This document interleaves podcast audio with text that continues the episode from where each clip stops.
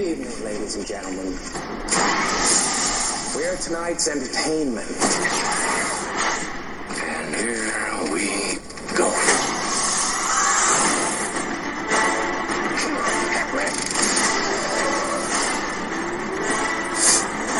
Will you be wanting the Batpod, sir?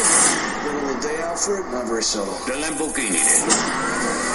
Much more so. The Dark Knight, rated PG-13, July 18th.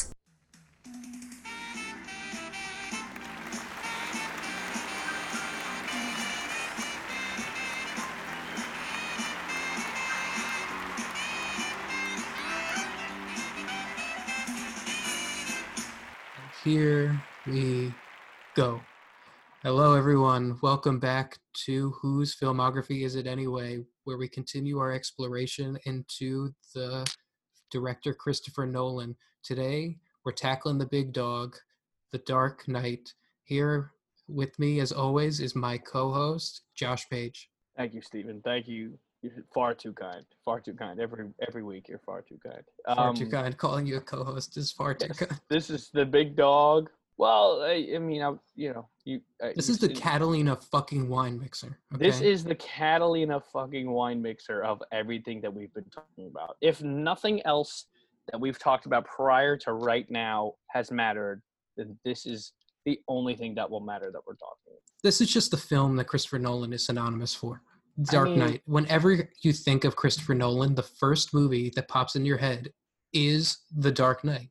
this is it. You can't escape this film at all. It is the film that has created a reputation for a filmmaker and for the entire, arguably, the entire comic book movie genre. Some have said even the, one of the greatest films of all time, to which, uh, you know, you'll get the snobs every now and again who, because of its fame, will say otherwise. It's it's really not a big claim to say that this movie changed things forever. It changed the perception of comic book films. It changed the Oscars. It changed It changed perception of just film in general i would say it's quite yes. uh it's quite quite crazy but You heard me, um, we will talk about its legacy at the end of the podcast gave, gave me a new change of underpants. I, was, I wanna- uh, was the joker there to help you change them in his nurse outfit Um, no, and I'm very disappointed. can we just point something can i point something out just Of course. real quick. In that scene, we will get to it later. I just, it always boggles my mind how long it takes Harvey Dent to realize that the Joker is the nurse. He's literally, he's literally like, I mean, the fact that he has an audible and physical reaction when he removes the tiny little mask that we've That's what- all that's what I'm saying. the, the fact that he has to take off that mask to know that it is the Joker beneath it just boggles my mind. is restrained. You have one eye constantly open, and you're telling me you can't notice that that's the Joker? It's a real kooky scene. I would love. Do you know how much this movie cost to make? Let's start with that, because it is. I- It blew, it blew my mind. You can't look it up. That's not how the game works. what game? I'm not looking at anything up. I, I see it through your glasses here. You can't see anything. 180 million dollars. 185 million dollars in 2008. Well, in 2007, through my glasses. Get the hell out of here. All right, keep going. 2007. in 2007, Warner Brothers gave Christopher Nolan 158 million dollars to make The Dark Knight. That is mind blowing. Um, I know that uh, he did Batman Begins on. and The Which- which- Prestige. which for the record, Batman Begins was 150 million. It is was, still which is a lot of money. It's more than you and I have ever had and might ever have. That's the spirit. Um, I think that you know 150 million is a lot. It is, but that seems just like I guess generally fair for a comic book movie. But 185 million dollars is a huge budget, Mm. and it made a billion, so it made its money back, and therefore made Christopher Nolan the golden boy at Warner Brothers here evermore. To this movie, he was able to just put his name on a trailer. And since this movie, everyone knows, everyone just sees his name. And like you said, even if they only know it for this movie, people see Christopher Nolan, the director of The Dark Knight, and it's like, oh, okay, he's a person. This guy, You know? this guy again. Scripting. Let's go into scripting. Get to a dog. For comic book inspirations, they went for Batman: The Long Halloween, The Killing Joke, and Year One. I, I don't know how much you know about comic books, but that makes a lot of sense to me. I know a little bit about it, Stephen. Particularly The. Killing Joke. Have you ever read The Killing Joke? Um, I know excerpts. I know the concept. I have not read it cover to cover. It is fucked up. Yeah. Fucked up. It is Alan People have Moore. said it's one of the darkest, most um, just kind of insane and in-depth um, analyzations of not just the Joker, but of all of Batman lore. People have put it as as a, a hierarchy, like a staple of like the importances of comic book, at least in the Batman universe. Um, that that is, it's. all I mean, from what I know, from when it came out um, to now, it's always been a staple of um, you know Batman comic book mythology. essentially what it is is uh, a comic book well it you know it's just a one issue a one off but um it's the joker pushing batman as far as he can to see where his breaking point is which runs throughout the entirety of the dark knight this whole movie is the joker just pushing batman pushing and pushing Absolutely. this time around, David S. Goyer, who is credited as having written the script, did not. He was just involved in the story. Which makes sense. Yeah, instead, Jonathan Nolan, Chris's brother, came in to uh, take over as co author. Yeah, and apparently, uh, Christopher Nolan and Jonathan Nolan had to fight Warner Brothers a little bit because they just couldn't comprehend the type of Joker that Christopher Nolan was going for Oh, really? they just couldn't grasp the anarchists that the Joker became. They thought that the Joker implied the Jack Nicholson kooky laughing clown. But speaking of Jack Nicholson, funny story. I don't know the validity of this, but rumor is he wanted to come back as the Oh, Joker really? for this movie. I did not hear that. That's crazy. I don't know. Uh, again, I don't know how true it is, but I mean, fucking nuts. Yeah, that'd be really funny. I, I like to imagine him just uh you know just putting on different impressions of his kind of Joker and just you know Nolan or whoever at Warner Brothers was like, sorry, I'm sorry, this just isn't what we're going for. Well, while Um, mention it, it's funny because I have the IMDb trivia pulled up, and the top trivia of it, uh, the top trivia moment is that um, Michael, in Michael Caine's opinion, Heath Ledger beat the odds and topped Nicholson's Joker from Batman 1989. And the quote from um, Michael Caine is that Jack was like a clown figure, benign but wicked, maybe a killer old uncle. He could be funny and make you laugh, but Heath's gone in a completely different direction to Jack. He's like a really scary psychopath. He's a lovely guy, and his Joker is going to be a hell of a revelation in this picture. That was before, obviously, before the film came out. And Caine bases this belief on a scene where the Joker pays a visit to Bruce Wayne's penthouse. We'll get to obviously. He'd never met Ledger before, so when Ledger arrived and performed, he gave Caine such a fright he forgot his lines. Let's talk about Heath Ledger. Most of my production and pre-production news has to do with him anyway, because Sure. the sad reality is that there is a myth around him in this movie because of his tragic death while it was uh, being worked on in post production. Apparently, Heath Ledger, to get into character, locked himself in a hotel room for over a month Mm-hmm. Where he kept a journal. In the journal included photographs of hyenas, stills from A Clockwork Orange, uh, clown makeup designs, and a Joker card. The last page just read "Bye bye." That's gonna be a yikes for me, dog. Yeah, but even through all of this mental torment he went through, he still did not send his uh, his fellow actors used condoms or dead animals like Jared Leto. He tried to go the extra mile without going the uh without being extra, if you if you know what I catch my drift. I will say that Jared Leto's Joker, I don't want to like relitigate it, but I don't think that it's as bad. I, it's not that it's not bad. It's just that David Ayer got the axe out of the editing room, and a lot of the Joker sequences were cut. So I Mhm. think that Jared Leto could have been a good Joker. He just was not given the opportunity to be a good Joker. I didn't mind his take. I thought that he had a lot of potential. That's the word. That's the only word I can think of is potential. Yeah. Um, it- Well, that's all you can say because the- that's he didn't get a moment to shine in the movie. the reality, like you just said, like he just there's not enough there for me to even judge. Like even to, to judge the character or his performance and be kind of like invalid because there's only so much screen time of him. You know what I mean? Yeah, exactly. That's what I'm saying. Contrary to popular belief, he did not uh, go fully method. He uh, was normal on set, and he actually would not go quote unquote full Joker during rehearsal because he wanted to come in and surprise his uh, fellow actors, and apparently he scared the shit out of the co-stars. The uh, makeup artist uh, went for like a cleaner Joker look, but Christopher Nolan was like, no, that's that's not correct. So Heath Ledger and Christopher Nolan had to come in and steer the makeup into the right direction.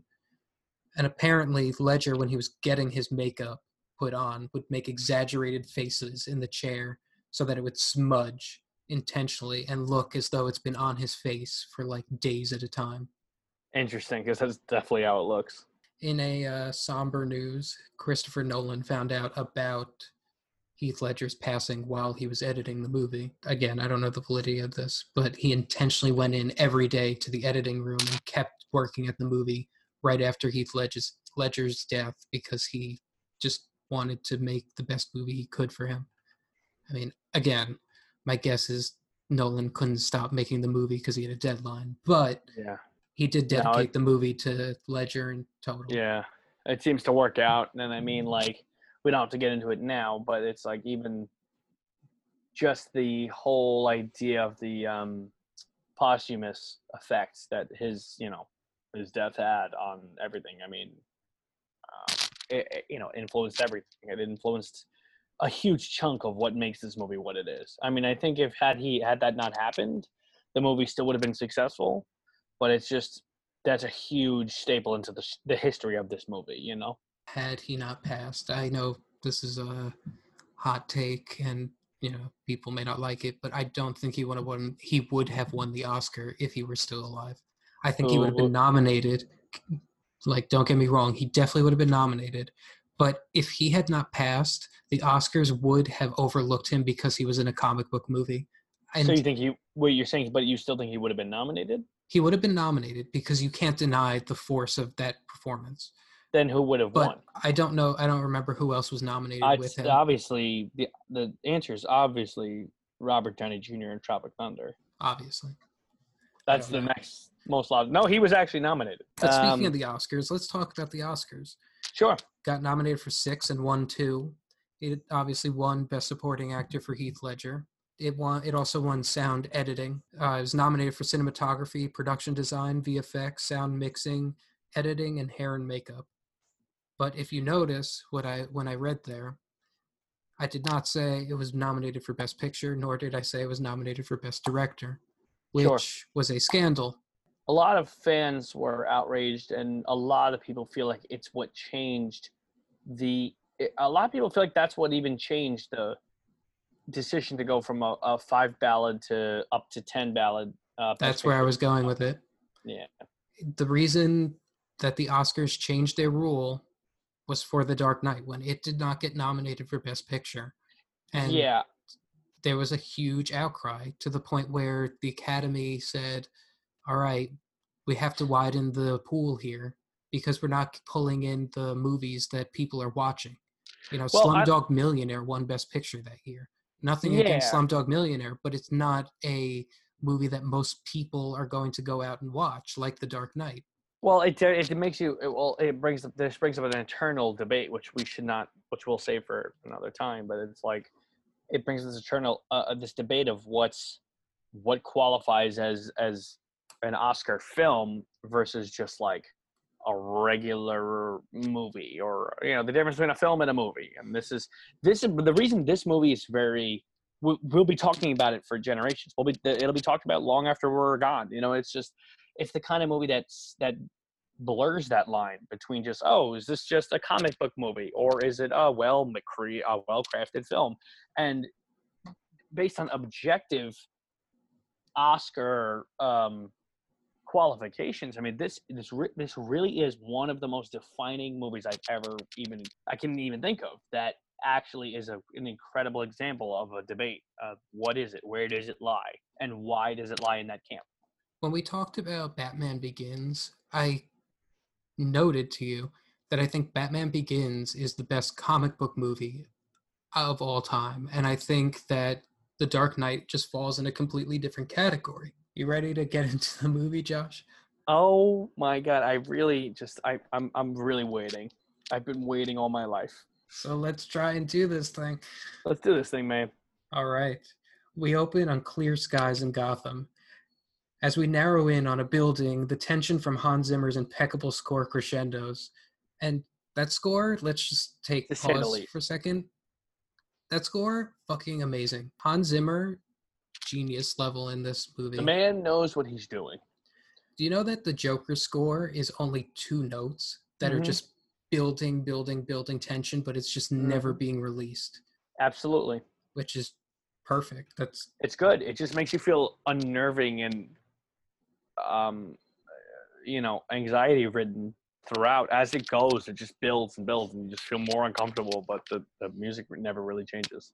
Zimmer intentionally um, went for a score that he said that he does not want people to be able to like listen to. Hit that was his goal. He wants it so tense that no one could listen to it. A window shatters outward. Men in clown masks carrying guns are up to something nefarious.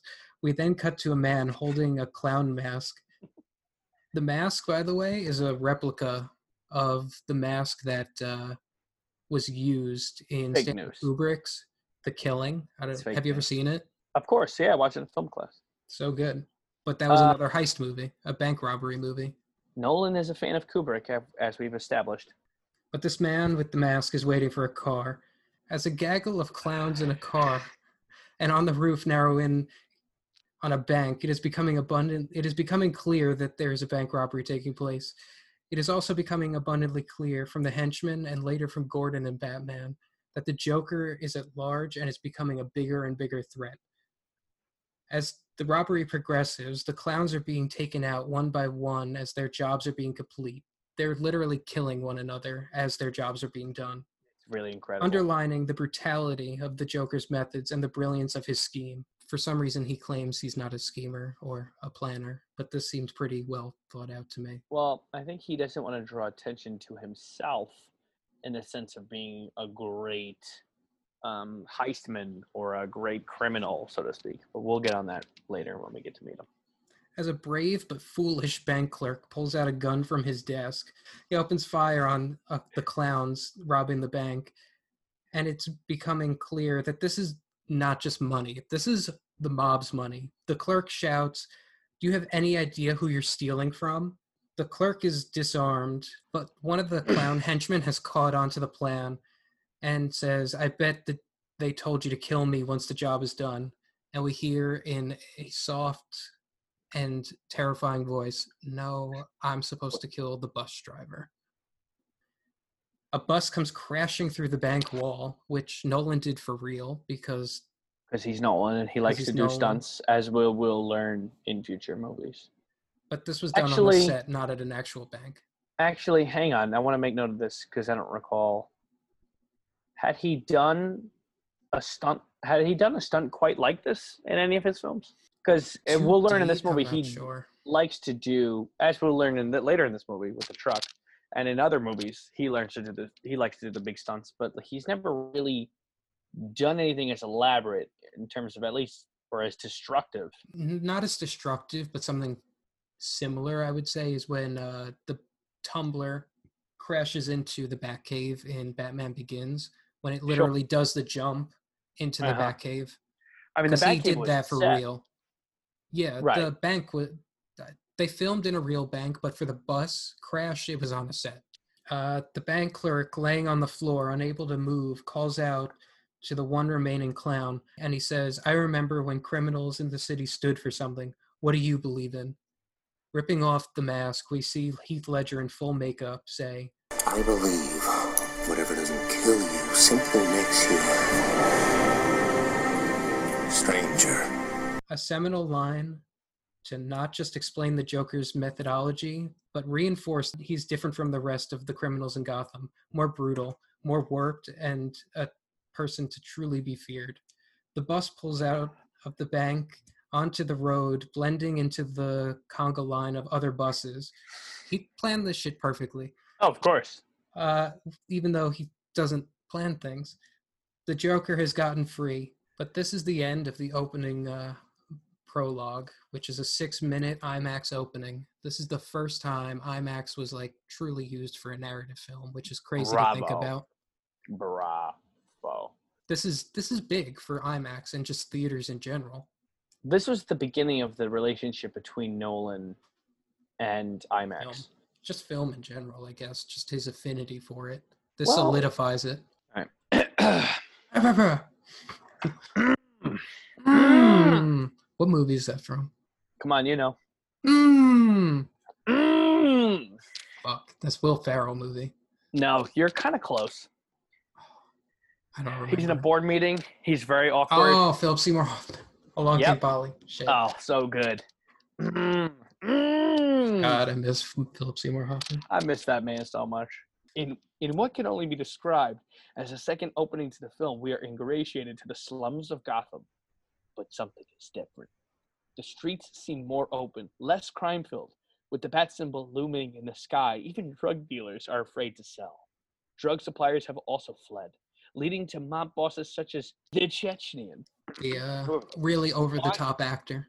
So good. Buying product from our good friend, Dr. Crane, Cillian Murphy, aka Scarecrow himself, which I gotta say, I re- remember watching this movie and seeing that cameo and thinking, wow, I was actually very surprised to see him again. I thought they would have axed the character completely. Um, it's Me a cool too. little cameo. I'm The very thing about the cameo too is just from the moment he's on screen, you could tell how much fun he is having, and I Um, love it. Do, I do love that man. He's a great actor. He really hasn't been in big roles, but like every time he's on screen, he's one of those actors. He's he electrifies the screen. His fear powder has become the only drug on the market, so he should be in business for another day or two. Okay, I don't know if that's your estimate or if that's like a wiki. Re- It's just my estimate. But out from the corner in the darkness emerges a man dressed like Batman, but carrying a gun, followed seconds later by another and another after that.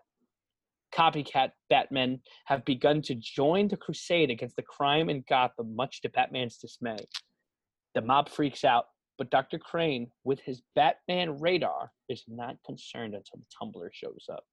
But this is a decoy to draw the attention of everyone as Batman comes from the shadows to bend one of his supporters' guns. Let me say that again. Batman literally bends a gun with his bare hands. Bear down for midterms. But that scene is fucking nuts. Are Of you telling me he could literally bend the barrel of a gun? That's Son. crazy. we are at this point the audience is supposed to be so endeavored and enamored with the character of batman that we will never ever question his antics or his skills but yes he uses his bare hands as in grizzly bare hands the only threat to batman seeming to be from chechenian's dogs in a badass scene batman thwarts the scarecrow with a perfectly timed i was just to say that with a perfectly timed drop on on top of his car. Uh, we're not to get too much into the timing of this movie. Between the school bus and this, throw timing out the window. Timing is flawless. Tied up is a line of criminals and Batman supporters. A support then asks, "What's the difference between him and Batman?" Is to which we get the iconic. I'm not wearing hockey. I think that's the first time that we get Bruce's disgruntled Batman voice. Batman, who somehow sneaks past all the police in the in the bank, joins Gordon in the vault that the Joker just broke into. But I'm sorry, like, how did he get past all the policemen? This is a crime scene. You're telling me he could just walk into the vault? Are you crazy right now? Come on, man. Sorry. This is Batman we're talking about. The scene is small but very important as Gordon and Batman uh, ostensibly tell the audience that the mob's money has been radiated. They're trying to get to the heart of the mob's corruption. But more important than that, the idea of who could be trusted is put forward. Can Gordon trust his men? And more importantly, can the new DA, Harvey Dent, be trusted? On Gordon's non answer, Batman magically leaves the scene. Again, he just magically teleports. I think Christian Um, Bale kept the teleporting man machine because he just leaves the vault. I will say one of the most frustrating uh, view uh, points of viewing of any of these Batman movies, no matter how good they are, uh, or, or or vice versa. I, I the- how quickly he disappears. I've never understood it because I get Bat. That's part of Batman's mystique. He can he can disappear. You know, you turn your head for a second and he's gone. But like, come on, based on the He leaves a physiology of, vault of the in a crime scene without how is- being seen. it's outrageous. And It's you know that he's not being seen by anyone but Gordon because the cops are supposed to arrest him if they see him. So Um, there's literally a scene in the movie. I didn't make a note of it, but there's literally a movie in the scene where like one of the There's a movie in policemen has a thumb board, a thumbtack board. His goal is to find out who the Batman is. And on the board is Lincoln, Bigfoot, and Elvis. yeah, And this is some Yeah, real yeah, yeah. detective work we got here in this uh, city here. I could see how it Um, went to shit. my mind goes to I don't know if it's Family Guy where the train there's a character who's trying to disappear and the train moves past and all of a sudden they're gone and then the the camera moves over and the character is like standing there on the side and then like they hadn't gone very far. You know what I'm talking about? Yeah, it's the Bourne move. Uh, Alfred bringing Master Wayne his breakfast finds that Bruce did not come home to his luxurious apartment. That fucking apartment is amazing, it is nice. but instead remained at the docks. A new and much sleeker Batcave is underneath the ground. How they built this in secret? No idea. How no one has stumbled across this new Batcave? No idea. Alfred walks in on Bruce mangling his stitches. Alfred, in his ever changing opinions about what Batman should be, tells Bruce, Know your limits, sir. To which Bruce replies, The Batman has no limits. A quote Alfred will use against Bruce later on in the film. And on the TV, we are again presented with the question Can Harvey Dent be trusted? Or, as Alfred likes to think, is Bruce's new obsession with Dent just related to Rachel? Which of course it kind of is. It very much is. He, Alfred. Oh, well, no. Wayne does buy into Dent ultimately. Well, not Uh, ultimately, but during the movie, he buys into Dent. Um, there's an incredible video I need to send to you if you know Dan Harmon's eight story circle. Yep. um, his method of writing, um, and someone applied it to the Dark Knight, and because the whole idea is that like a character is in a state of comfort, but they want something, and then they have desperately need, they desperately will do anything to get it. Then they like that's how the circle goes. Yep. And the and the, from the whole idea of Bruce wanting to be with Rachel and to give up a life of crime. That's the cycle they use, but then they talk about like incorporating the Joker and Dent and all these things. That method of storytelling, they say, is centuries old worth of storytelling, like since Greek mythology. But like he just found a way to simplify it, and it, Yeah. it works. And, And, um, that's why, not to go too far off topic, but you've seen Rick and Morty, right? All the Yeah, yeah, yeah. episodes. oh the, yeah, The episode of the the Vindicators episode, Dan Harmon has said publicly he does not like that episode because it does not follow his it eight doesn't follow the hero's journey. It doesn't no. follow its eight step journey. At the courthouse, Dent is given quite the entrance. He arrives very late to the courtroom, much to Rachel's dismay. A, very, a different Rachel, by the way. But don't worry, And- Katie Holmes says that she doesn't regret not being in this movie. Enter Maggie Gyllenhaal. Dent and Rachel are trying to take down Maroni, the mob boss who took over the Falcone operation. While questioning an uncooperative witness, Dent almost gets shot. Somehow, this witness was able to pull out a gun in the middle of a courtroom, which makes absolutely no sense to me. Did no one pat this man down? When the gun does not fire, Dent takes the opportunity to push him to punch him in the face and take the gun and seem like the hero which is building up the possibility that later people can believe that maybe he is the Batman. Look at what he did. After the courtroom scene, Dent has a meeting with Lieutenant James Gordon. Gordon wants to wants a warrant to search five banks known to be holding mob money. But all that is on Dent's mind is he wants to meet the Batman. The conversation once again raises suspicion on the people in Gordon's task force, but Gordon says he can trust them, he can trust his men and the idea of hero and knights begins to emerge as Gordon refers to Dent as Gotham's White Knight. Back at Wayne Enterprises, we are getting a glimpse into Bruce's work ethic as he sleeps through a very important meeting. Bruce With- needs his sleep. with the Hong Kong banker Lau. But in this scene, more importantly, Bruce needs a new suit, one in which he is able to turn his head and can avoid dog bites. Meanwhile, meanwhile, very Batman of you to meanwhile. Meanwhile, in a kitchen in Gotham, the mob bosses are congregating. Lau is on the TV screen telling the mob bosses he has taken all of their money with him to Hong Kong for safekeeping. Of course, without their permission. An ominous laugh comes from the back of the room as the Joker enters. Enter Heath Ledger in all of his. Well, we've seen him in his clown makeup, but now this is his first real scene. I thought my jokes were bad. After a magic trick, Nolan seems to really love magic. I just wanted to make a note. It seems like he can't get away from uh, magic tricks. Second movie in a row, we get a magic trick. Come, coming off the prestige, the man loves magic tricks. A trick is something a whore does for money, Josh. What the Joker does is an illusion. This is an illusion. A trick is something a whore does for money. The Joker then proceeds to tell the mob bosses what they have long known but have not yet admitted that Batman has changed everything. Let's wind the clocks back a year. These cops and lawyers wouldn't dare cross any of you. I mean, what happened? Your, your balls drop off? Hmm? A guy like me. Look, listen. I know why you choose to have your little group therapy sessions in broad daylight. I know why you're afraid to go out at night. The Batman. See, Batman has shown Gotham your true colors, unfortunately. His taunt enrages the mob boss Gamble, but the others do not brush off the Joker as quickly. The uh, deep down they know that he is right. In order to kill the Batman, the Joker has asked for half of the mob's money. If you're good at something, never do it for free. I love that quote, by the way. Again, the Joker is taunting the mob bosses, who he perceives as weak, albeit necessary for his rise to power.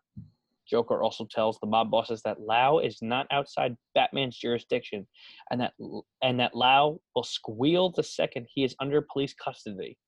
One thing that can be said about the Joker is that he truly understands his opponents. I really, what I love about the construction of his character is that it begins with him beefing with the villains. He's rubbing shoulders with other villains.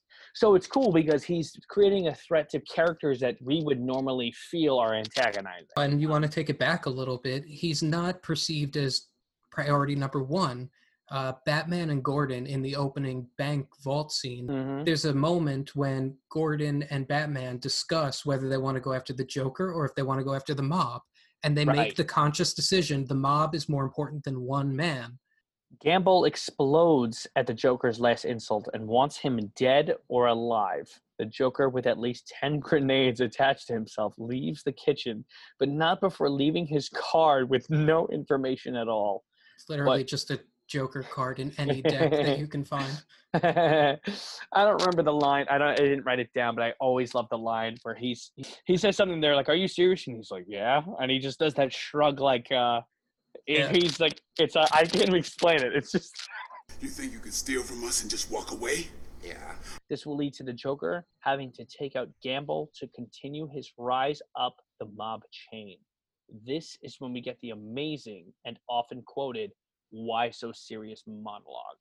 when he kills Gamble. I'm jumping ahead a little bit so we don't have to cut back and forth. Oh, I really enjoy. but we could your talk about why so serious right now. I remember in uh, 2008 when this movie came out, it was just ingratiated into the zeitgeist of culture in general, culture at large. It was everywhere. Um, it was one of those quotes that we may not have realized it at the time, but it's one of those quotes that, like, when you look up the most famous quotes in in movie history, it's one of those that has become embedded. Like, um, whatever famous quotes, you know, "I am your father." It's just it's one of those, and it, it it kind of immediately became an iconic line. Arguably the iconic the iconic line. It was on all the posters. They showed him painting it in blood or whatever, and or makeup and it was just it was everywhere. It became more of a statement than any Batman quote itself.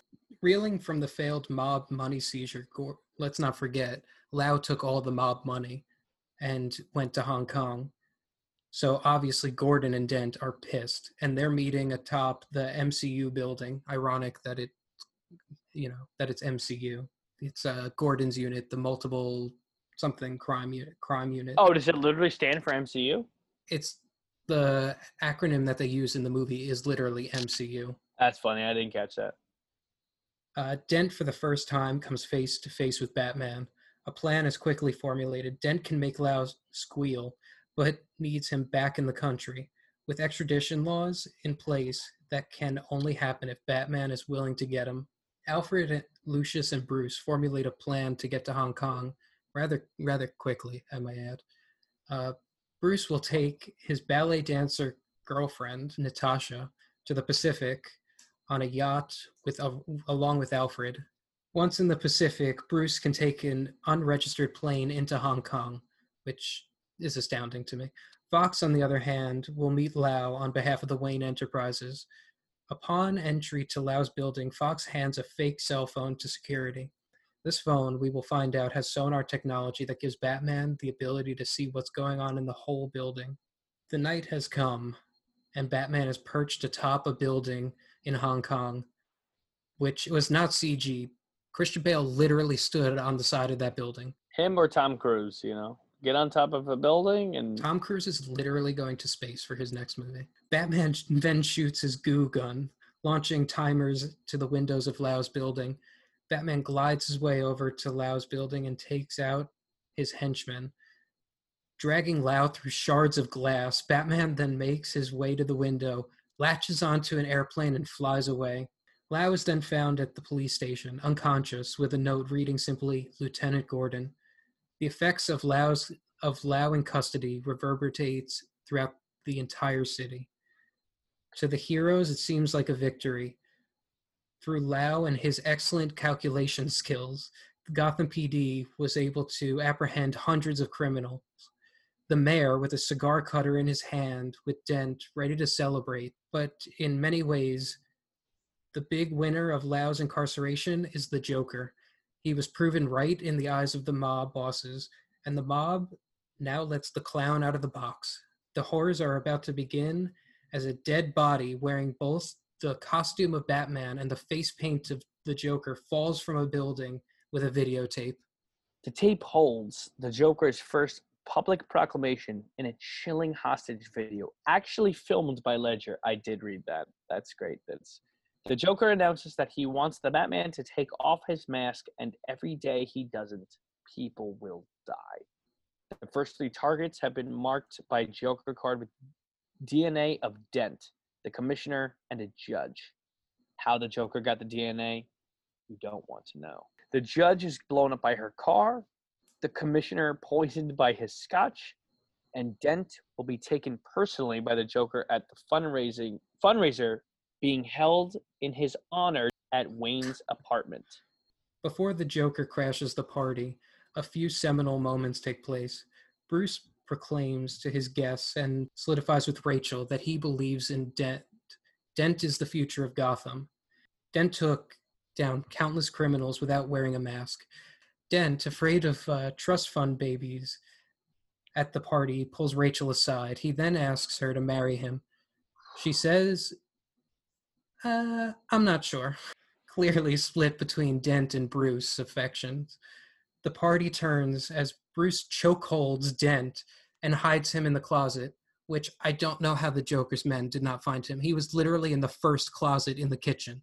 That's the first place you look. And Bruce goes to change into his bat suit. The Joker then comes off the elevator shooting. Good evening, ladies and gentlemen. We are tonight's entertainment. The guests are trembling as this mass murdering terrorist that everyone just saw on TV earlier that day accosts everyone as he enters. Rachel finally has had enough and steps forward to confront him. In an amazing 360 shot, the Joker tells a second version of Rachel how he got his scars. I love it. Me too. I love brilliance that it's a little ambiguous. The brilliance of that is it completely throws what little information you thought you knew about this man on its head. It's like you know Absolutely. absolutely nothing about this man. Yeah, they could have ran with an origin story and they could have said, oh, you know, it's his childhood, his upbringing, this and that. And all of a sudden you realize, well, he's telling a completely different story. So obviously we don't know anything about him. Yeah, we obvi- we have to assume this one is a lie as well. So this man's origin story is a complete mystery. We are going to have Uh, no idea. Even if he tells us, we will have no idea what his origins I love it. are. The story is interrupted by Batman, who somehow manages to walk past the guests, the henchmen, because again, he just teleports right next to the Joker and punches him in the face. What's the line? You're going to love me? Little fighting you. I like that. And you're gonna love me. The party ends with the Joker throwing Rachel o- off out the window and Batman jumping to save her. How they're not dead, I don't know. The Because he did not expand know. his cape.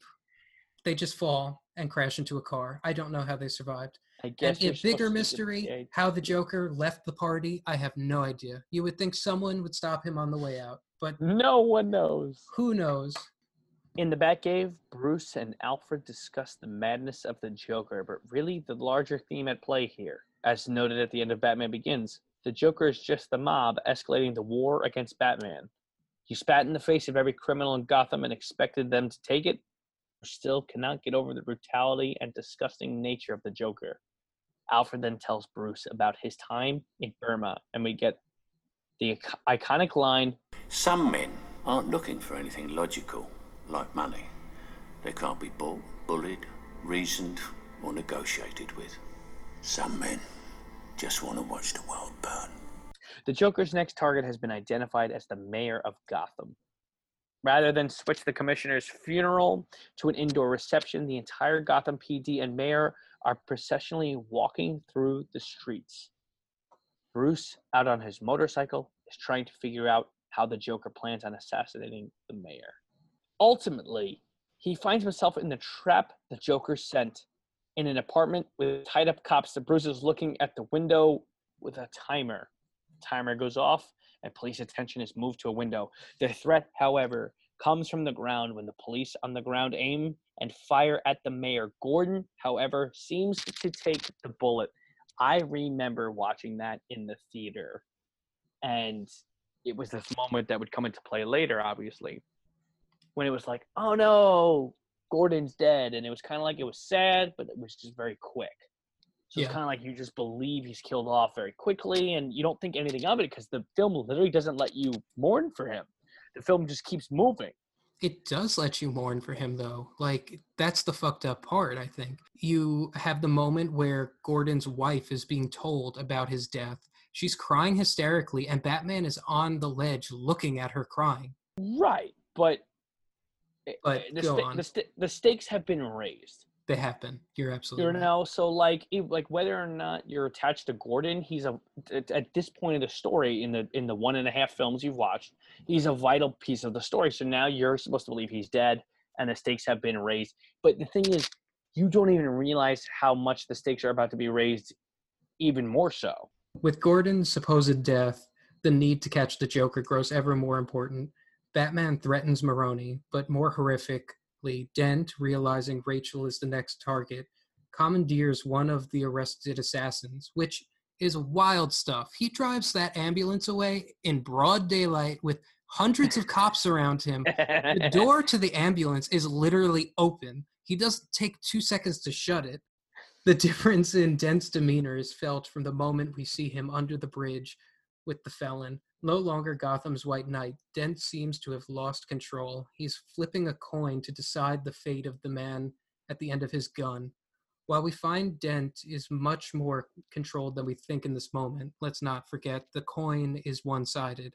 But we Of see the. Joker's plan to unravel Dent is starting to take hold.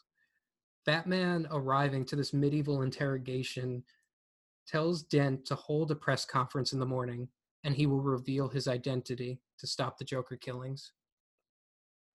At the press conference, Bruce shows up ready to reveal himself, but with Alfred's advice matriculating in the back of his brain, endure, Master Wayne. Take it. They'll hate you for it, but that's the point of Batman. He can be the outcast. He can make the the choice that no one else can make, the right choice.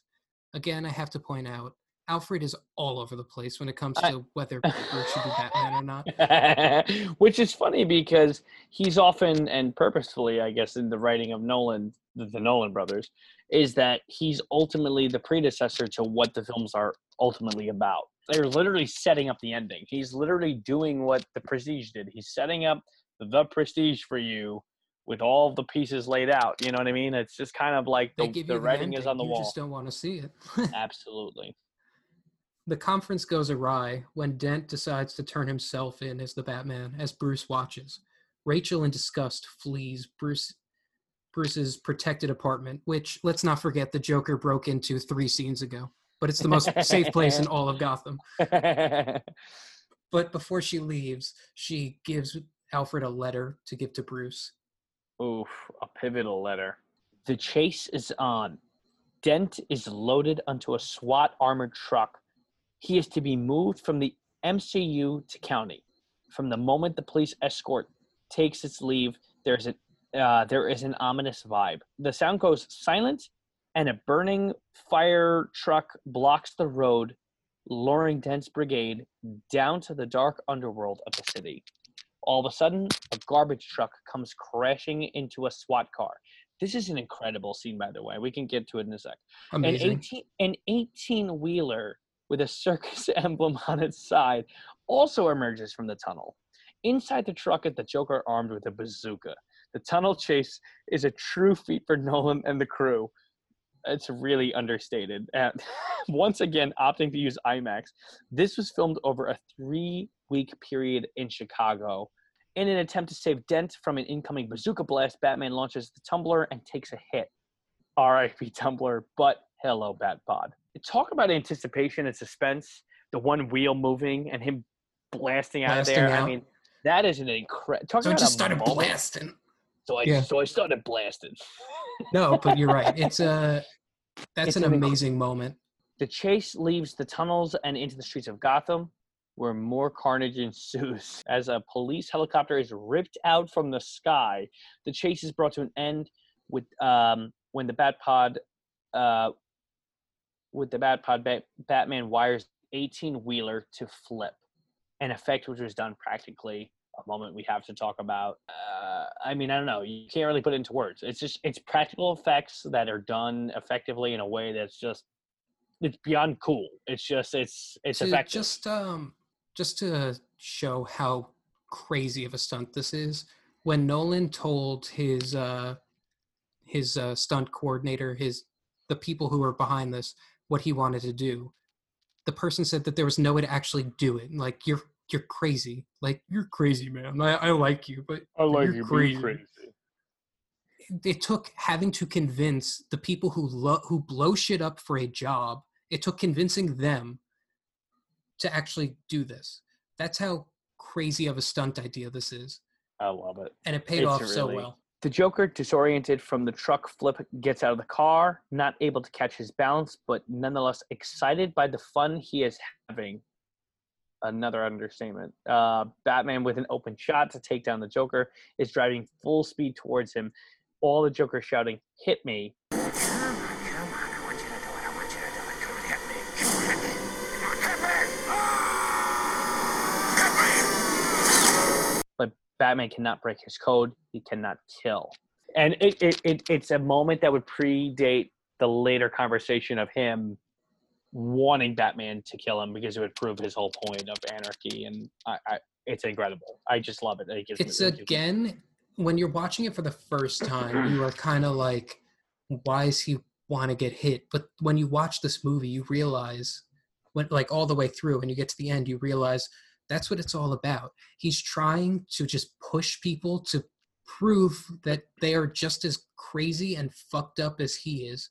I don't remember which comic you had said it was. If it The was Killing Joke. joke, yeah. Where that was the whole point. It was to That push is the Batman. whole point. and this scene alone is just it's it's quick and small and and uh, I don't know. It's it's it's very uh, it's not really focused on, but it's happened. It's it's crucial enough that you it gets the whole point across. I love it. it gives me chills. Standing over the unconscious Batman, the Joker almost pulls off uh almost pulls off the cowl. The Joker is only stopped by the very much alive Gordon holding a gun to his head. I remember being in the audience when that reveal came, and the audience erupted uh, with thunderous applause. Listen, I, I'm not disappointed Gordon lived. I'm not. But Of course, there's one thing I hate in movies. It is fake deaths. They drive no. me crazy. Of course, and in hindsight, and it's the part of the cynical part of being a film goer is that you start to pick up on tropes like this and you roll your eyes. I mean, we've talked about it in many films. I'm sorry, I don't want to make this a Star Wars conversation, but that is one of the things that drove me crazy about The Last Jedi. I can count at least six fake deaths in that movie. In one movie alone, you were getting six fake deaths. Like, no. The Last Jedi. No, no, Rise of Skywalker. You said Last Jedi. Did I? Either Sure, way, I mean, The Rise of. Skywalker. Um, he, The movie literally starts with a fake death. The dead speak. Like, fuck you. Sorry, go on. well, that's why I was a little confused. Um, I yeah, I mean, and we can you know we can cut all this, but you know, I remember when the Chewie Chewie's death. I remember going, "Oh my god, they just killed off a major character." I'm thinking like, "There's no way that they would do it so disgracefully." And then, literally ten minutes later, the character is revealed to be alive, and I was I like, wish. wow. uh, listen, I know that there's a rule in movies: never kill the dog, but Chewie's death in that moment and in that way would have It's meant so, disrespectful. much so to raise arc. But again, I don't mean to digress into the Rise of Skywalker territory. An eerily calm Joker now sits in Gordon's MCU. As the police go through the contents of his clothing, all they find is knives and lint. There is no record of the Joker, and more just making the audience and the police more curious. The mayor then comes in, all cheerful again, and promotes Gordon to commissioner. And what a rough few days he has as commissioner. Within the first day, he loses a DA to an explosion terrorist attack. Imagine training for the job, like when you're learning like the ropes, and someone's like, hey, "Anyway, you know, this is the department. This is where we keep the criminals." Oh, by the way, there's a wild criminal on the on the loose, and uh, lots of people are dying, and we'll just we'll we'll we'll, we'll initiate you in, you know, as we go along.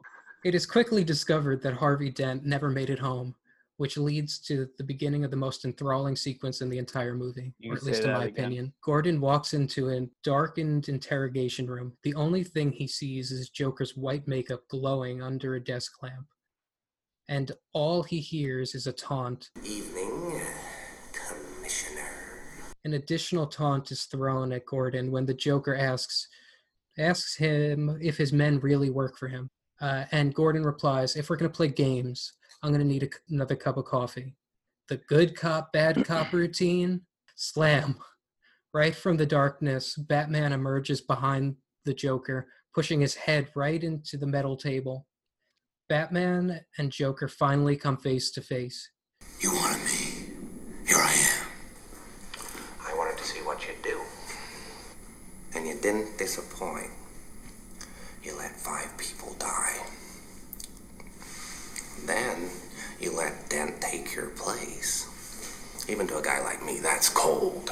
But what is so unnerving for Batman is that the Joker has a firmer grasp on him than he does on the Joker.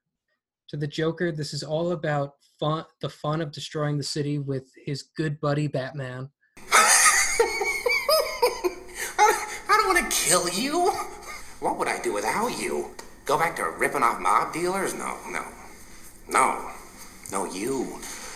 You complete me. The Joker is literally telling Batman that he completes him. This is all just about his fun with Batman. Much like Insomnia or The Prestige, Nolan again built to a sequence where two diametrically different but connected characters must face off philosophically. To them, you're just a freak. Like me. They need you right now. When they don't, they'll cast you out. Like a leper. You see, their morals, their code. It's a bad joke. Dropped at the first sign of trouble. They're only as good as the world allows them to be.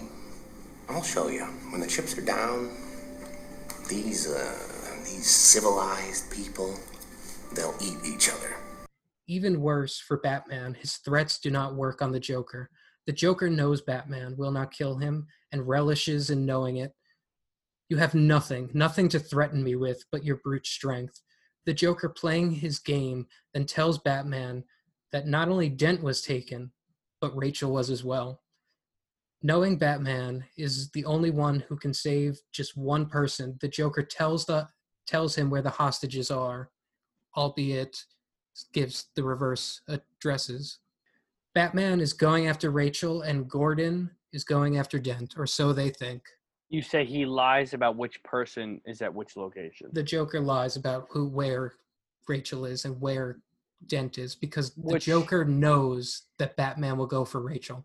Absolutely. And I will say that at that moment, because then you go into the next segment, but um, going off what you're saying about the prestige and insomnia, it's I'm seeing a trend having followed Nolan's movies thus far is he seems to really love to boil down his protagonist and antagonist into a one-on-one scene.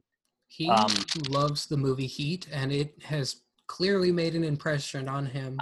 It is arguably because there's there this movie's got so many great moments. This is arguably the crux of the entire movie. This This is is arguably crux. the most important and crucial moments of everything that happens. This is because this is the moment that not just good versus evil or the protagonist and antagonist, but the entire themes clash in a singular moment between two singular characters. And it's something that's been reminiscent since following. And this is the scene, arguably out of his whole filmmaking career, which boils down exactly what he's been trying to say, um, which is why do what we do at all? It's just an explosion of philosophy and what goes on in the human brain in general, not Yeah. just his, but just human psyche in general. And it's interesting that he's taken decades worth, a century's worth of comic book material to use it as a mouthpiece for like what almost what he's been trying to say for what because this I said this during Insomnia. I wish that Nolan took uh, other people's work more than he does, because when he looks at other people's work, you get something that is his, definitely his, but you get something that you can clearly tell he has been harping on for a while. Where Right. like this is something like clearly the killing joke made an impression on him because he is taking the ideas of that and expunging upon them tenfold. Yes And just like Insomnia was him taking a novel that was not his and just trying to make it his own. This is Right. what he's doing here, and he's succeeding brilliantly. Dent and Rachel are tied to a chair in warehouses rigged to blow. In a sadistic or generous way, the Joker has allowed Dent and Rachel to talk to one another as they await to be saved. But Rachel knows that only one of them can live. That does not stop her from accepting Dent's proposal of marriage. Dent, trying to escape, falls, spilling oil on his face. Batman walks into the warehouse to find Dent a holy shit moment. I remember that in the theater. Uh, within seconds, Rachel has died, and half of Dent's body combusts into flames. I mean, Tough Yeah. stuff. I Tough just, day. I, Tough I- day. what a tough day. This is really just the worst. This is the worst day in Gotham. Um, I just remember that moment. The why are you here? No, why why me? I don't remember what what Dent is screaming and just being like, oh no, this isn't really happening. Because of course you don't ever the rug is gonna be pulled from under you the way it, it they do so much so in this movie. But that moment you're like, oh, there, there's gotta be something else. There's gotta be a way he can save her because cinema has taught us from an early age, like you know, there will always be a way. the Justice will hero always gets the damsel in distress. And this is a rare moment, not just in comic book movies, but movies in general, where it really takes that left turn. All the while, Joker was able to escape the interrogation room by holding broken glass to a cop's neck. What does the Joker want? I just want my phone call. Again, more plots that I don't know if we have time to go into. Classic Nolan humor. The phone inside one of the Joker's henchmen explodes within the prison. Somehow, every cop is knocked unconscious. Uh, either way, the Joker takes Lau, escaping in a police car. Mad Dog driving with his head out the window. I feel like that's the moment for me that I'm like, this man's. If I had known, I can't flash back to the 2008 thinking in this moment, but that's the moment. Watching that window as it goes silent, he's got his head out the window. I said, this man's got it. He's got the Oscar. He's got This that. man has not only that, but when you watch that, you're just like the Joker has won. He's won. Absolutely. He's You done everything could he needs to accomplish. you arguably could have ended the movie at this moment and made it like a two part film, or you could have just kind of left it in the balance because there's a clear change after this moment based on Rachel's death. Joker escapes. Um, And the introduction of. Two Face. Absolutely. So, like, it's almost like the movie morphs, the movie itself transforms. Rachel's death highlights multiple things. One, this just shows how real and grounded Nolan wanted to make it. Not everyone can get out alive. And this just reinforces the stakes at which are at play here. Rachel, the conscience within Batman and Gotham City alike, have been removed. This is literally Two Face's conscience being ripped out from hun- under him, and he's about to go mad. It's uh Dan Harmon's story circle. This is the character having to go through sacrifice. This is the halfway point. This is, I mean, this is it. This is before. I, I, I mean, literally everything changes. The tone of the movie, the plot, everything about the movie changes as of this moment. to quote the dude who summed it up perfectly, that's a that's a bummer, man. It's a bummer. Bruce, at his lowest point, sits half encased in his bat suit in Wayne's apartment, going over the night's events in his mind. Looking for reassurance from Alfred, Bruce asks, Did you ever catch the man in Burma? Bruce, at this moment, is looking for any semblance of hope. Alfred responds, Yes, but in order to do so, they had to burn down the forest. Gordon visits Dent in the hospital. He needs to know which of his men can be trusted, an issue Dent has been warning Gordon, Gordon about since the beginning. Dent cannot focus on this anymore. His world has literally blown up. Instead, he wants to hear what Gordon and his fellow police officers' nickname was for him. Gordon reluctantly says, Two Face, Harvey Two Face. To which Dent responds, Why should I hide who I am? Showing the audience his half burnt face. Which, rough stuff. Rough stuff. Incredible special effects, by the way. For 2008, incredible. It's Even- a little noticeable now. I was gonna say I was giggling before because sometimes I'll say to Robin, I was, "I'll be I'll be in a moment," and I'll say, um, if I it comes up in a moment, I'll say, "Say it," I'll you know like if I'm so say it, I'll say, "Say it, I'll, say it," and that's always where I'm thinking. That's just a great, very dramatic moment from our. Uh, Gordon apologizes, but Dent responds harshly. You're not sorry. Not yet. The Joker is at the docks atop a pyramid of cash. With Lau taken, Gambol dead, Maroni AWOL, and the Chechenian about to be fed to his dogs, the city is now his. The Joker burns the cash. It's not about the money, it's about sending a message. Everything burns. The Joker has had a change of heart. He no longer wants to know who the Batman is. So the man on TV, Coleman Reese, our good friend Reese, who I kind of brushed aside in the synopsis. What an interesting character. man is Reese? The man who threatens to blackmail Lucius Fox for $10 million a year. Oh yeah, that's right. Uh, Some but real Coleman Quakers. Reese is on the TV, and he's about to reveal the identity of Batman. But the Joker says he no longer wants that. It wouldn't be fun to him anymore. But so Coleman Reese is to be killed within the next hour, or else Joker will blow up a hospital. With the police evacuating the hospitals, Bruce decides to ensure Reese's safety.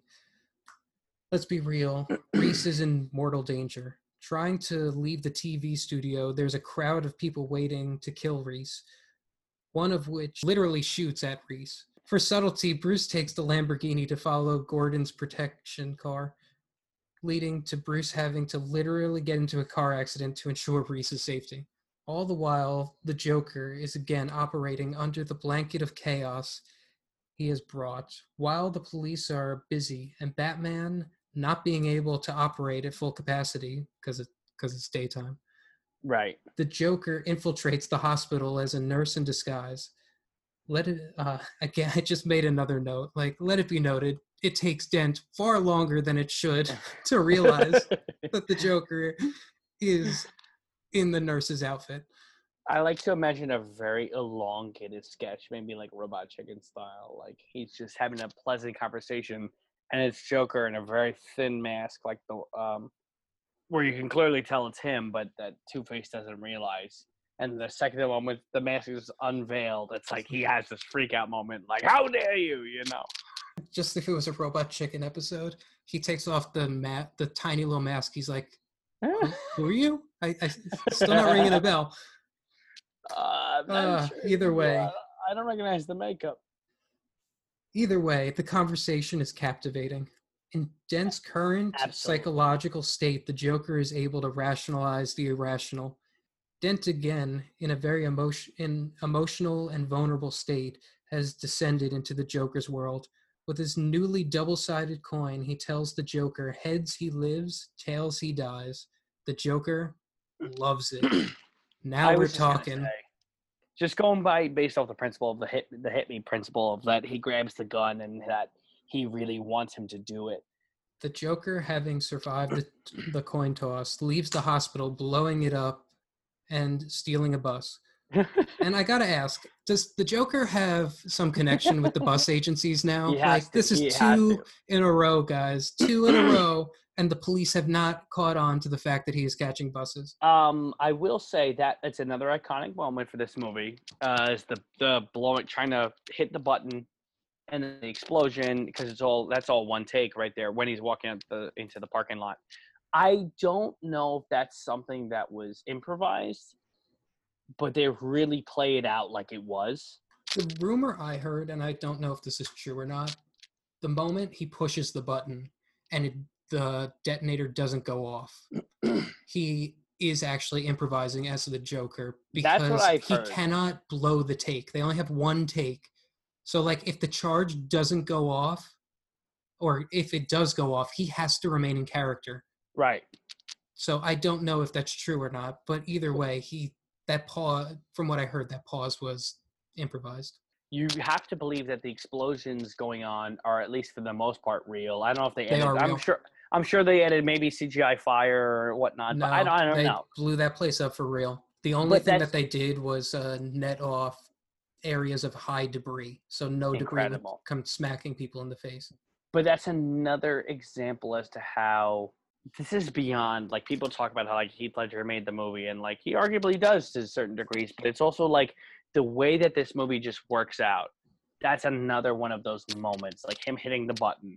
You see the hospital behind, it's not working. Like, be it part of the script or not, it's so well articulated that like by the time it explodes and he gets on the bus and it's still the same take, you're kind of blown away for lack of better words. Another hostage video released by the Joker announcing to the city and the world that Gotham will be his at midnight. Everyone has the opportunity to leave, but the bridges and tunnels have been rigged to blow.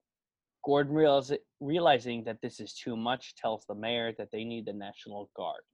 Gordon also tells the mayor that they need to evacuate all of the criminals that Dent has apprehended.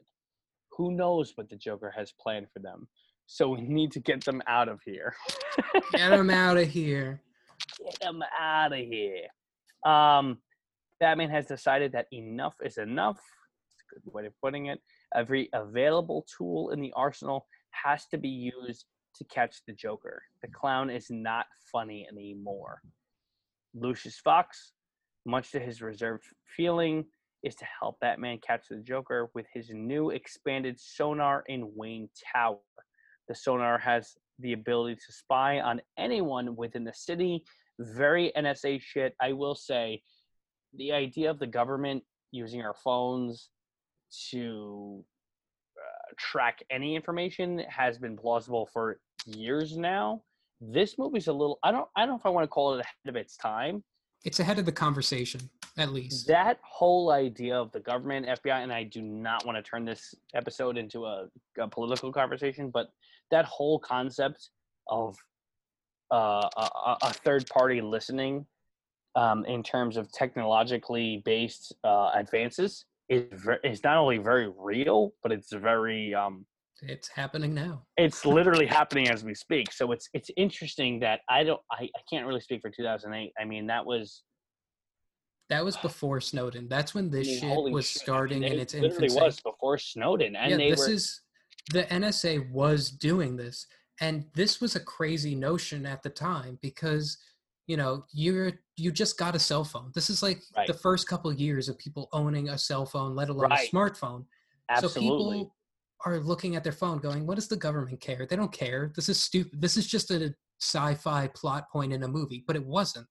It was ahead of the. It's it was ahead of the conversation. Every time I watch this movie and I look at that segment of the of the plot, and I'm like, someone was either doing their homework, or they were like Matt Groening this whole thing.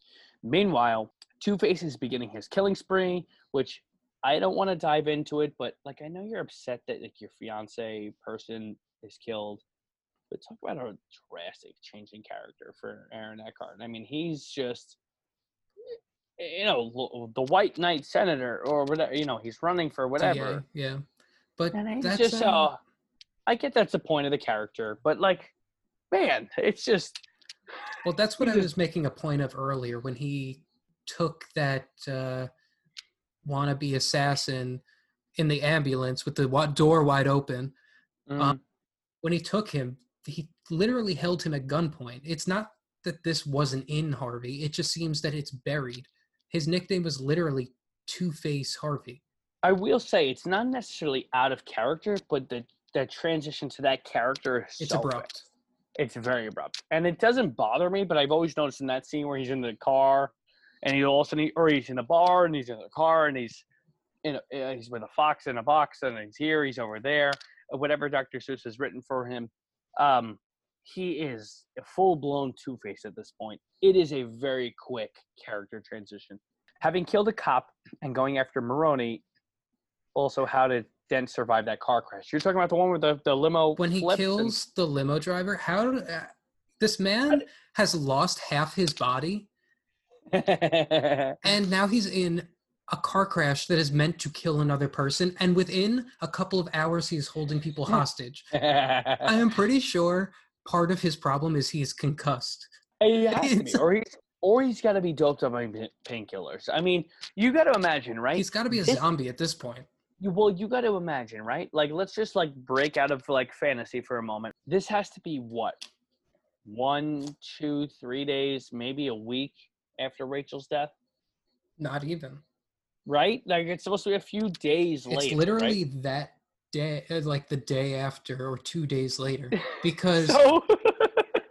so literally gordon has to go from the explosion at the hospital to uh, the joker who's holding the ferries hostage so You're it's right, literally within You're a right. day You're or right two because he's just escaped the prison, so it's got to be the next day. So to endeavor the pain of half of your face blown off, you've either got to be doped up on nothing compared to having your heart broken josh Batman and Lucius find that the Joker is at a building near the docks of Gotham. The Joker has taken two ferries hostage, one with civilians, the others with the criminals Gotham wants evacuated. Joker says that both ferries are rigged to blow each other up and that they have until midnight to do so, or else he will blow them both up. With the police in place, Bat- Batman tells uh, Gordon he needs a five minute head start. Gordon gives him two. In the building, Batman finds the hostages from the bus the Joker stole earlier are in clown masks and the doctors are henchmen. This leads to Batman having to attack the police. Building police doubt after uh, uh, building police doubt about his virtue. After the police realize who are the hostages and who are the criminals, Batman makes his way to the Joker. sitting with his dogs looking out the ferries, a perfect metaphor for the mad dog that is the Joker. The Joker is waiting to take Batman on. Through the dogs, a lead pipe, a shoe knife, and a mainly uh, technical difficulties, let's be real, the Joker is able to overwhelm Batman. As they both wait for the clock to hit midnight aboard the ferries, neither boat can blow the other up. In shock, the Joker watches as his plan to expose the ugliness of humanity blows up in his face. Batman, using his suit's knives, is able to throw the Joker off him and then off the building. The Joker, laughing as he falls, is again disappointed when Batman pulls him up. You just couldn't let me go, could you? This is what happens when an unstoppable force meets an immovable object. I think you and I are destined to do this forever. True. I love I love that line. Oh, me too. True, Joker could not corrupt Batman, but everyone needs an ace in the hole, and the Joker's is Harvey. You need an ace in the hole. Mine's Harvey. What did you do? I took Gotham's White Knight and I brought him down to our level. It wasn't hard. See, madness, as you know, is like gravity. All it takes is a little push. Batman, realizing that Harvey was the Joker's true plan this whole time, leaves him hanging off the building, cackling and basking in his supposed victory. I will say, not to cut you off, but the fact that that's the last scene that we have with this version of the Joker is pretty kind of crazy in hindsight because it's it more even more solidifies the identity of this character because you never you really never you're really never answered as to whether or not he's turned in or he's killed or whatever but you're and yet you're you're not left on the plot details. What happened almost like a tony soprano situation you're not left on what happens to this character but you're left on like the final lines that they speak. You're left on the final moments that you're left with this character and you're left with this character disappointed he wasn't thrown off a building and sa- and yet saved he's disappointed He's that he's disappointed saved. that he was saved. But right and again, and he also leaves you with several philosophical bombs. right You know, he's telling you this is what happens when an uh, an unstoppable force meets an immovable object. That's what Batman has proved to him. Batman will not break. He will never kill. So I love it. let's just have fun doing this, guy. That's what the Joker is saying. That clash like that whole idea of that the joker is batman's greatest villain like this proves why and there's really been nothing since because i remember like fans clamoring to see more of like joker references in the dark knight rises like even post heath ledger's death like like whatever just to make and it's almost like the fact that there's really nothing more beyond heath ledger's joker nolan's joker beyond this final scene it's really even the all the more um, effective that this is all we have this final philosophical quote and there's nothing more. Like we've already seen a new interpretation of a joker a very different joker and yet it's like this moment is solidified in these final words. It's just it's it really all ends with this moment in everything that he's saying. And more sickening, it's asking you and Batman the question like, these two are clearly linked. Can one survive Absolutely. without the other? They both, you know, that's what the Joker is trying to get at. At by the end, he's like, "You and I are simpatico here. We're like destined to do this forever. i Like, love it You're the only one who could stop me, and I'm just having fun with you trying to stop me. I don't know. It's did you see the Lego so. Batman movie? I um not only did I see the Lego Batman movie, I actually will go as far as to say that's the best Batman movie post the Dark Knight. That's I uh, completely agree. But what that's made but this is one of the questions that was asked in that movie. You know, the Joker, Zach Galifianakis' Joker in that movie so is good. he, it's so good. He's upset because he i because Batman tells him he doesn't need him. I love it. It's such a good, funny, poignant, self-aware, meta point of view of that relationship. Because what they're doing is they're basically lampooning everything that dark knight is saying and they're basically like turning into a giant joke but at the same time putting a giant spotlight like no this is actually the point. Like you actually need both characters to need each other. Two-face has taken barbara gordon and her two kids hostage. Jim has come to try and save them but holding a gun two-face holds all the cards. He is looking for what's fair quote unquote he wants to kill one of gordon's family members in front of gordon so he can know the pain Two Face then does a Sophie's Choice, great way of putting it, detector, and putting Gordon's son as the victim. So Batman shows up before anyone is hurt and tells Two tells Two Face the Joker wanted to bring Gotham's White Knight down.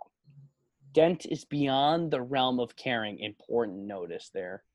Beyond the realm of care. Just like I was saying, he's a different person at this point. He like literally he just Harvey Dent 24 hours earlier would have been like, well, let's do something about this. Now, all bets he doesn't care. It's a he's so narrow-minded on getting just revenge or what he deems fair.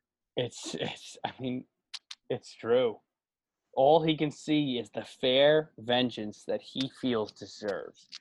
The three men, Gordon, Batman, and Dent, will be held responsible for Rachel's death. Two Face flips the coin for Batman and shoots him. Dent flips Dent flips the coin for himself, but survives. Very um very Joker. Ah, that's a moment that proves Joker's entire um It worked. uh, orchestration for chaos because the whole orchestration of, of Joker holding the gun to his own head is exactly what Dent is doing to himself. He's literally doing nothing better than what Joker is doing in terms of like, oh well, am I part of the equation? Kill me. They like, are- oh, showing you in more ways than one that the Joker won. The Joker took down Gotham's White Knight. no matter what the outcome, Two Face is a killer now. So it doesn't. It uh, Harvey. Sorry, Harvey Dent, the politician, the White Knight, is a killer now. Yeah. So it doesn't matter if he comes to fruition or not, or if he dies or not. He still crossed this line that Joker wanted him to cross. He did exactly what Bruce couldn't. When the chips were down, his so-called morals were torn apart. Two Face flips the coin for Batman, shoots him. Dent flips the coin for him. Dent flips the coin for himself, but survives. Then Gordon needs to lie like I lied, quote unquote, and tells his son everything is going to be all right. Really fucked up in hindsight. Before the gun goes off, Batman jumps. Dent falls to his death. Batman ultimately saves Gordon's son. Down beside Dent's corpse, Batman and Gordon lament that Joker has won everything this is what you were saying before everything dent has worked for will be un- undone by dent's downfall batman decides that cannot happen i killed those people said batman in order to preserve order batman must take on the heat for all of dent's crimes gordon upset obliges batman on the Batpod flees the scene cape fluttering in the wind Because he's the hero Gotham deserves. But not the one it needs right now. So we'll hunt him. Because he can take it. Because he's not a hero. He's a silent guardian. A watchful protector. A dark knight. This is a callback to earlier when they were talking about what I was saying earlier about uh, Alfred's lines about Batman being able to take the heat and the credits roll. Woof. Jiminy Christmas. I, as much as I've wanted to consolidate, even going through beat by beat a film I've seen so many times, I'm still reminded how important it is. This movie, let's just jump into final thoughts here, why don't we? it holds up. it's very simple. I know, like Josh was saying, there are people out there who don't take this movie as seriously anymore, but it's an amazing movie. This movie, as we keep saying, transcends the genre and has given me some of my YouTube's most watched videos for quite some time. I unabashedly love this movie and I know that this sounds like me gushing after weeks of kind of crapping on Nolan. Sure, there are plenty of things that are unexplainable in this movie, like how Batman gets in front of who he needs to get in front of, or how the Joker has definitely a guy on the pay at the bus company. But those things are tiny compared to everything else. This movie should have been best should have been nominated for best picture and arguably should have won. Uh, I remember being blown away when I first saw, and it be, the movie became an instant cultural phenomenon. And in the years it's be it's remained its popular status has kind of turned me off from it. I remember a few years ago, I remember thinking like, oh, this movie's not a really big deal. And then what would happen is I would revisit it. And I remember revisiting this film only like two years ago or so. And like, I don't know if my parents were watching it and I kind of sat in with them and just rewatching it and feeling blown away in those same beats that I was when I saw it in the theater. Um, it's one of those things that's kind of in, it's undeniable because like so many people have deemed it so at, at such a, a high status that part of me naturally wants to rebel against it wants to be like oh well you know everyone talks about it it's hard to you know i don't want to follow the crowd but like every time i revisit it and every time i break it down and this is the most in depth i've really done you know in writing it and talking about it is that it's just a true staple in uh, uh, uh, cinematic uh, a cinematic experience. I'm not saying everyone will love it. It's not everyone's cup of tea, but in terms of like what it establishes as both a comic book movie and just an incredible film, it is just it's a staple for Nolan's work. It's a staple for comic book movies. It is a really a, it's just it is a huge imprint on cinema undeniably. It's also so refreshing these days to see a comic book movie that is just about one hero. I know that like it's amazing it. what Marvel has pulled off. It is. Oh, I'm not taking it's a feat. anything away from Marvel. It's a feat. But it's also nice to see one hero with no superpowers having to take on an unstoppable force such as the Joker. and like you said earlier it's not even like it transcends like in the terms of batman begins being a better comic book movie which i agree with you it's this is just a crime movie or a mob movie with characters dressed up in costume and that's really what makes what separates it from other movies So, are you ready to give your pick of the week? uh wow okay i'm gonna say hereditary Oh, nice. a more recent hit i'm gonna go with something more recent still stay with horror uh less covid friendly but still like more paranoid um Yeah, severed heads are not That- COVID friendly. That movie came up in conversation again with one of my coworkers, and I keep seeing memes. Um, my plans for 2020 is Charlie's face with a chocolate bar, and it says 2020. It's the it's the light post. It's the head. It's the post that. Um. Anyway, Spoiler alert. that movie came up again, and I that's one of those movies that's so well constructed that the more you watch it, the more you can really take away, based on how many details are laid out from beginning to finish.